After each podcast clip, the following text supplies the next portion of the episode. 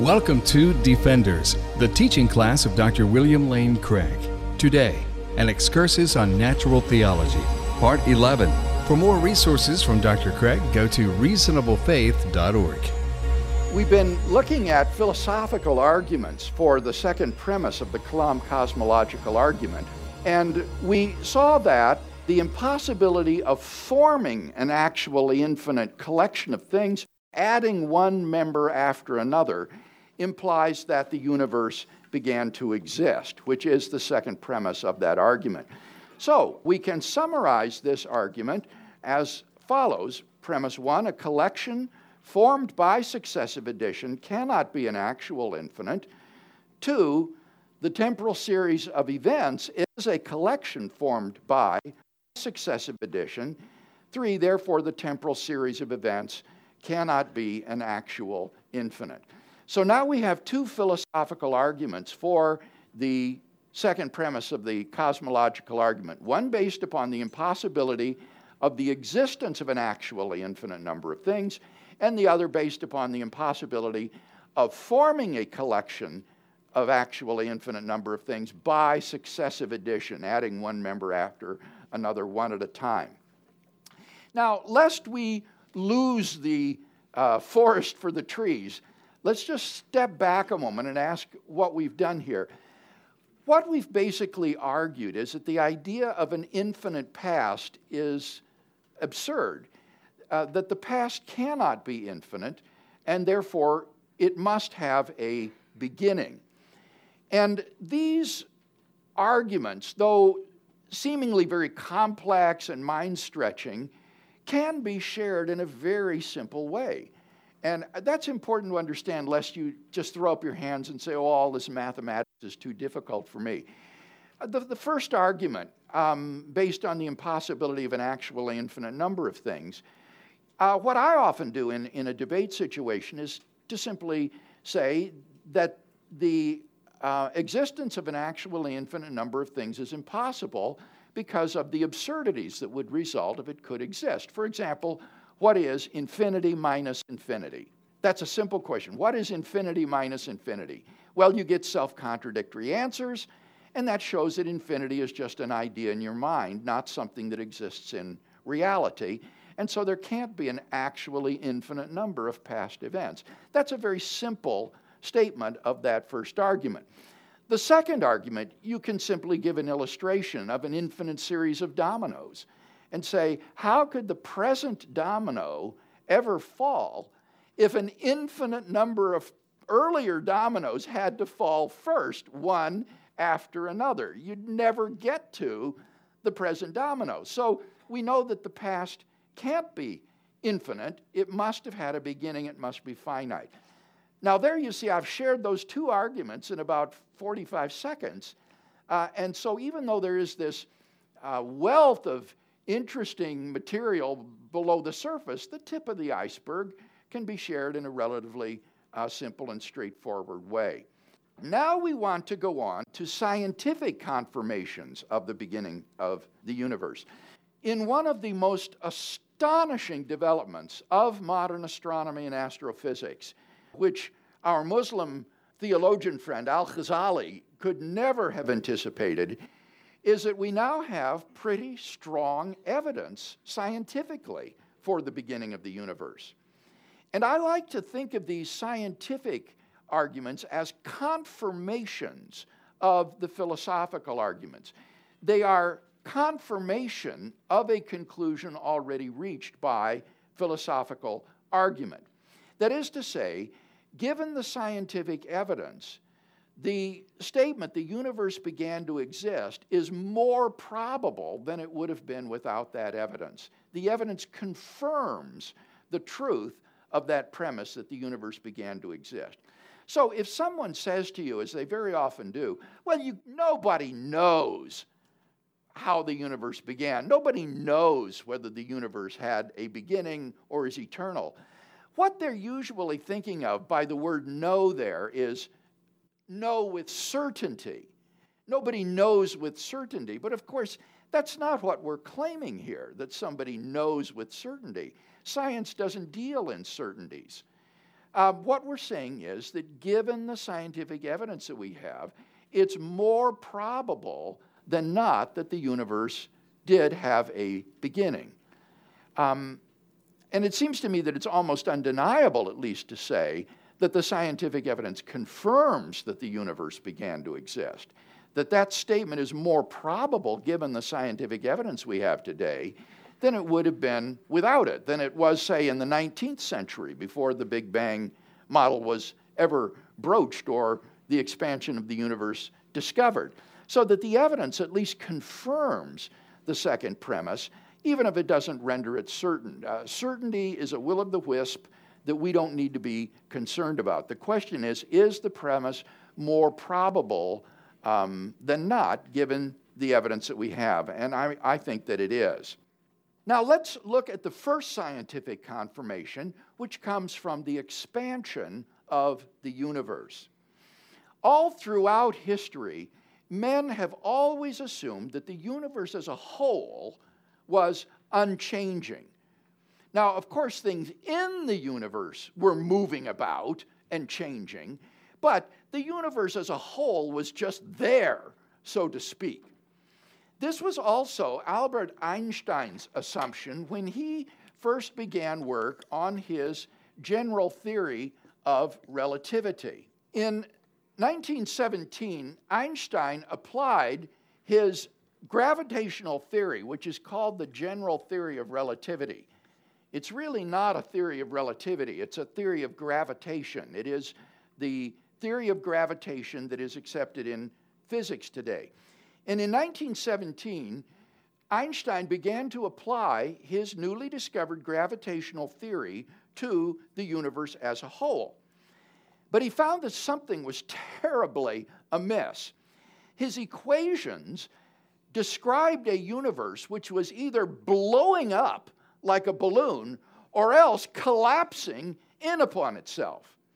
During the 1920s, the Russian mathematician Alexander Friedmann and the Belgian astronomer Georges Lemaitre independently discovered models of the universe um, which took Einstein's equations at face value.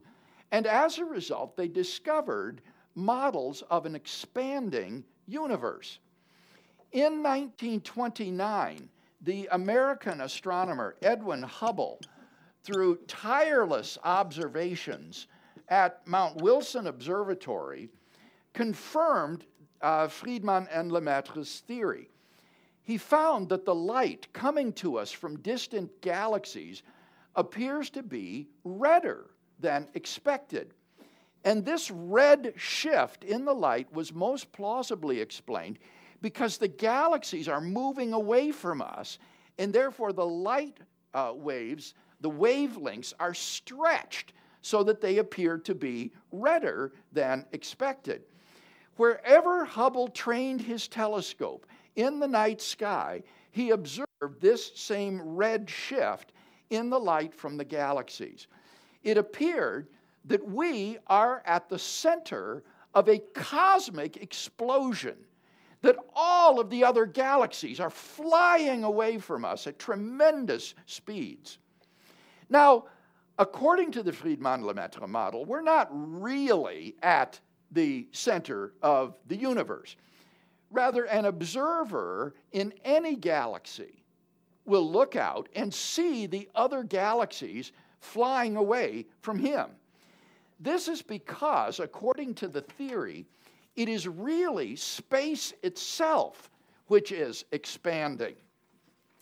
The galaxies are actually at rest with respect to space, but they recede from each other as space itself expands. Now, the best way to visualize this, I think, is to imagine a balloon with buttons glued on the surface. The buttons are glued in place, so they cannot move across the surface of the balloon. The buttons are stuck in place. But as you blow up the balloon, the buttons will get further and further apart Because the balloon itself is inflating. And those buttons are just like the galaxies in outer space. The galaxies are actually at rest with respect to expanding space, but they recede from one another as space itself expands. Now, the Friedmann Lemaitre theory eventually came to be known as the Big Bang theory. But that name can be misleading. Um, the Big Bang sounds like an explosion, doesn't it? But thinking of the expansion of the universe as a sort of explosion could mislead us into thinking that the galaxies are moving out into a pre existing empty space from a central point. And that would be a complete misunderstanding of the theory. As we've seen, the theory is much more radical than that. It is space itself which is expanding. Now, as you trace this expansion back in time, the galaxies will get closer and closer and closer together. Eventually, the distance between any two points in space becomes zero. You can't get any closer than that. So at that point, you have reached the boundary of space and time. Space and time cannot be extended back any farther than that. It is literally the beginning of the universe. Now, to imagine this, we can think of our three dimensional space as a two dimensional disk. So we will ignore one spatial dimension and think of our three dimensional space as this uh, two dimensional disk. As you go back in time, space shrinks down until the distance between any two points in space becomes zero. And that is the beginning of the universe. So the vertical dimension here represents time. And over time, the universe is expanding. So we can represent the expansion of space um, geometrically as a cone. Now, what's interesting about a cone is that although it can be extended indefinitely uh, in one direction, it has a boundary point in the other direction and cannot be extended in that direction. Because this direction represents time and the boundary point lies in the past, that point represents the beginning of the universe. It implies that the past is finite and that therefore time and the universe began to exist. And since space time is the arena in which all matter and energy exist, the beginning of space time is the beginning of all the matter and energy in the universe. It is the beginning of the universe itself. Now, notice that there's simply nothing prior to the initial boundary point. There's nothing prior to the beginning of the universe. But here it's very important that we not be misled by words. When scientists say there's nothing prior to the initial boundary, they do not mean that there is something prior to it, and that is a state of nothingness. That would be to treat nothing as though it were something. Remember when we talked about what nothing means? It's just a term of universal negation, meaning not anything. So when they say there's nothing prior to the Big Bang or nothing prior to the boundary point, what they mean is there was not anything prior to the boundary point. Or at that boundary point, it is false that there is something prior to this point. So, incredibly, the standard Big Bang model thus predicts an absolute beginning to the universe. If this model is correct, then we would have amazing scientific confirmation of the second premise of the Kalam cosmological argument that the universe began to exist. Now, is there any uh, question of a comprehension nature about this model uh, and what we've shared so far. Don has a question here. We'll get you the microphone, Don, so we can hear you. Uh, Bill, is that zero point also the limit of time? Yes, yes, uh, both time and space. Drew? Do the cosmologists consider the singularity to be a thing, a being, an actual That's a existing really, object? really good question. Drew is saying, when you get to this boundary point, is that an actual physical state of reality? And my impression, Drew, is that among many cosmologists, they would say no, that this is an idealization. Um, it would be. Um, uh, like an asymptote, then. Not, Almost yeah, right. right. It's not yes, it, it, it wouldn't be an actual physical state. It would be kind of like the series of fractions converging towards zero as a limit. And so you'd have one half, one fourth, one eighth, one sixteen. And there, the end point is simply an ideal limit that doesn't actually exist, isn't an actual physical state of affairs. So in this case, there wouldn't be an actual t equals zero at the singularity. It would just be like that descending series of fractions. Yeah, but that doesn't do anything to avoid a beginning, even if no. there's no beginning point. No, exactly, exactly. Eric. Um, maybe this is a bit more of an advanced question than what you're looking for, but um, according to certain models of M theory, um, scientists have put forth an idea of a, um, a variable dark energy that, al- that would sometimes be positive, sometimes be negative, and allow for an oscillating universe. Um, what would your response be to something like that? Yes. I'll raise the question in a minute about other models than the standard model. I wanted us to first understand what does the standard Big Bang model say and imply. Now, as Eric says, there have been over the decades scores of alternative models proposed, including oscillating models where the universe wouldn't actually go down to a singularity. It would kind of be like an hourglass and, and so it would go down and then it, it would expand out again. And that would represent a contracting universe, which then somehow reverses itself and expands. And that contraction was preceded by a prior expansion, and that by a contraction. So the universe is sort of like an accordion, um, expanding and contracting from infinity past. This model was floated uh, during the 1960s primarily by Russian cosmologists who wanted to restore the eternality of matter and the universe. And the singularity theorems that were developed by Stephen Hawking and Roger Penrose, that I'll talk about Thursday night and that are featured in this movie, The Theory of Everything, pretty much put the kibosh on these oscillating models because what it showed was that in a universe that is contracting down like this, a singularity is inevitable. You can't really escape the singularity. Moreover, even if you could, entropy is conserved from cycle to cycle, which has the effect of uh, making each cycle longer and larger than the previous cycle, so that you still couldn't have an infinite past.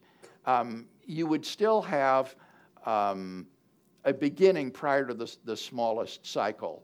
Joseph Silk, who is an astronomer, in his book uh, called The Big Bang, says that based on current entropy levels in the universe, it couldn't have gone through more than about 100 previous oscillations. So there are all kinds of problems with these oscillating models that have, they, as, a result of which, they haven't really commended themselves to the cosmological community at large as more plausible than um, a more straightforward model. Okay, some other question. Yes, Cindy. I just want to clarify at the beginning of space and time. In my understanding, is that God put into place a series of events in time and starting at that point. There was nothing prior to that point, no energy, nothing. Right. Um, going to a cosmological understanding, what what is the difference? In other words, does it state that you have to have a God to start, if you agree that the Big Bang, the collapsing, the coming together of space and time yeah. did in fact happen? And then how would they address what was the initial cause if you don't have a God that that is outside of space and time to create that initial beginning. Do they have an answer to that, or does it get into the oscillating universe and all the string theories and that Yeah, sort of I, here, Cindy, it seems to me that the scientist, as a scientist, says that I will simply offer a description of the universe back to its beginning. But beyond that, that's metaphysics, not physics. So it's God of the gap. In other words, they're saying we don't know, but you know, Well, I, no, I think they're saying that that's not a scientific question unless you're raising an alternative model like an oscillating model to avoid the beginning. But once you have an absolute beginning, the question as to why the universe came into Yeah. being is really a metaphysical Yeah. question, Okay. not one that lies within the province of science. So Thank you. it's important to understand that the theist is not offering here an alternative theory to the Big Bang Theory. It's not as though he's offering a theistic creation account or something. The evidence that I'm appealing to simply confirms the second premise of the cosmological argument that the universe began to exist. And that's a theologically neutral statement that you can find in any textbook on astronomy and astrophysics. So it's not God of the gaps. God doesn't come into the picture at all at this point. One is simply saying that the best evidence of contemporary science confirms that premise that the universe began to exist. And whether or not that has theistic implications is a further philosophical question. thank you. Yes, Robbie? Yeah. So, um, is is the reason that the scientific arguments are merely uh, confirmations because the Kalam must seek to prove a metaphysical beginning to time and not merely a physical beginning? Because I've heard some stress, you know, what is really the importance of even studying the the scientific arguments if that doesn't really uh, seek to show the beginning of time that we would need to show in order for the Kalam to be successful? I think that there is some truth to what you're saying. Um, because you see, if you just approach the question purely scientifically, then the committed naturalist could just appeal to unknown natural laws, unknown physics to explain how the universe came into being, um, and resort to a kind of naturalistic metaphysics. For example, someone might say, well, maybe our universe uh, just blew up in the laboratory of some sort of mega, gigantic uh, scientific study somewhere, and, and we're really just this test universe inside this other greater massive thing. Well, I mean, scientifically, how do, that's a non-starter. How do you even assess something like that? So, in that sense, I think it is true to say that the scientific evidence is confirmatory of an argument that's already reached by philosophical argument, and that it will be the philosophical argument that will exclude these sorts of other metaphysical alternatives. But again, as, as one is just doing pure science, if you're just doing pure science and not speculating metaphysically, it seems to me that it's virtually undeniable that that premise, the universe began to exist, is more probable than not given the current state of the evidence, which is all one is claiming. Yes, Bruce? Uh, wouldn't the constancy of the CBR uh, temperature speak against any kind of oscillation or even multi-universe?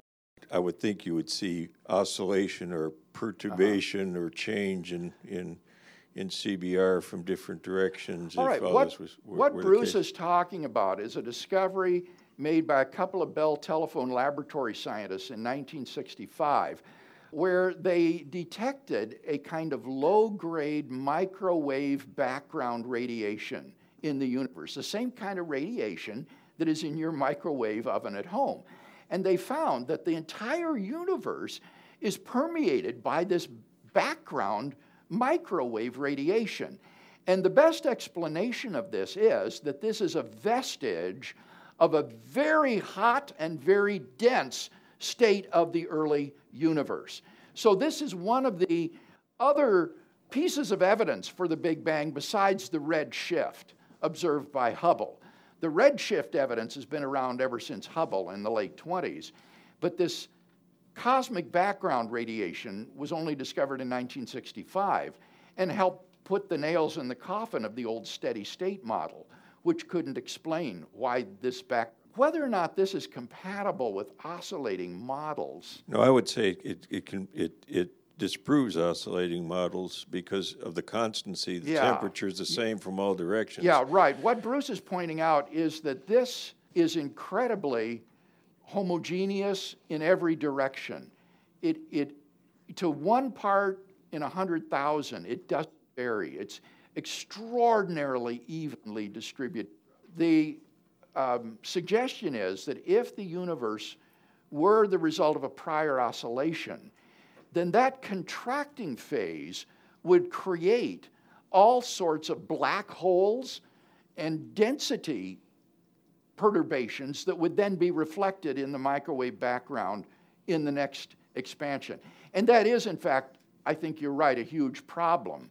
Um, a, a contracting universe would be filled with these black holes and other uh, objects that are formed by gravitational self collapse that wouldn't just get smoothed out when the universe starts to expand again. And so that, that is one of the challenges, I think. Yes.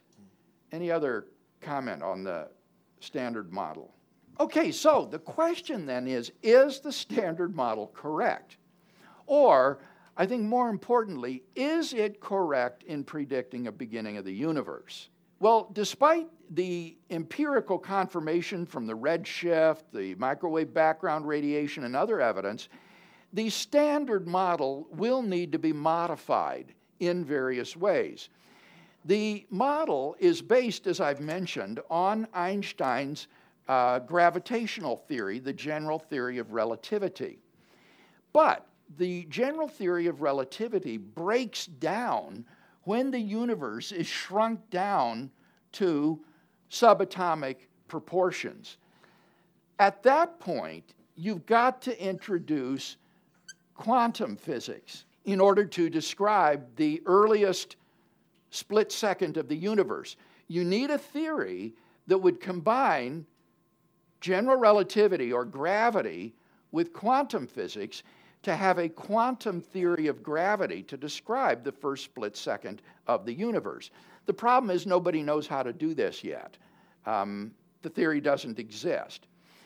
Moreover, the expansion of the universe is probably not constant as it is in the standard model. Uh, it's probably accelerating, as I think Eric alluded to with the dark energy. The universe is actually speeding up in its expansion, and it may have had a brief period of super rapid or inflationary expansion very early on in the history of the universe. So the standard model is going to need to be modified in various ways if, if it's to be empirically adequate. But none of these adjustments need affect the fundamental prediction of the model that the universe had an absolute beginning. Indeed, as I've mentioned, over the decades, uh, physicists have proposed scores of alternative models since Friedmann and Lemaitre uh, in order to avoid the absolute beginning of the universe. And those models that do not feature an absolute beginning have been repeatedly shown to be untenable. Or to put it more positively, the only viable non standard models are those that involve an absolute beginning to the universe. Now, that beginning may or may not involve a beginning point, but even those that do not have a point like beginning are still finite in the past. The past is not infinite, but finite. On these models, like Stephen Hawking's uh, so called no boundary proposal, the universe has not existed forever. Uh, rather, it came into existence even if it didn't do so at a sharply defined point. So, in one sense, the history of 20th century cosmology can be seen as a parade of one failed attempt after another to avoid the absolute beginning predicted by the standard model. That prediction has now stood for nearly 100 years through a period of enormous advances in observational astronomy and creative theoretical work in astrophysics. Now, with that, I will bring it to a close today, and next week we will continue to discuss the significance of uh, more recently discovered singularity theorems that also implied that the universe began to exist. So, let's just draw class to a close with a word of prayer. Father, again, we give you thanks and praise that we can meet together in this way to study your creation and the marvelous world in which we live. As we go out now into the uh, workaday world this week, we pray that your Spirit would guide us, that would be conscious of your presence with us, and that you would fill us and empower us by your Holy Spirit to be good witnesses for you and to do your will. In Christ's name we pray. Amen. The copyright for the content of this recording is held by Dr. William Lane Craig. For more, go to reasonablefaith.org.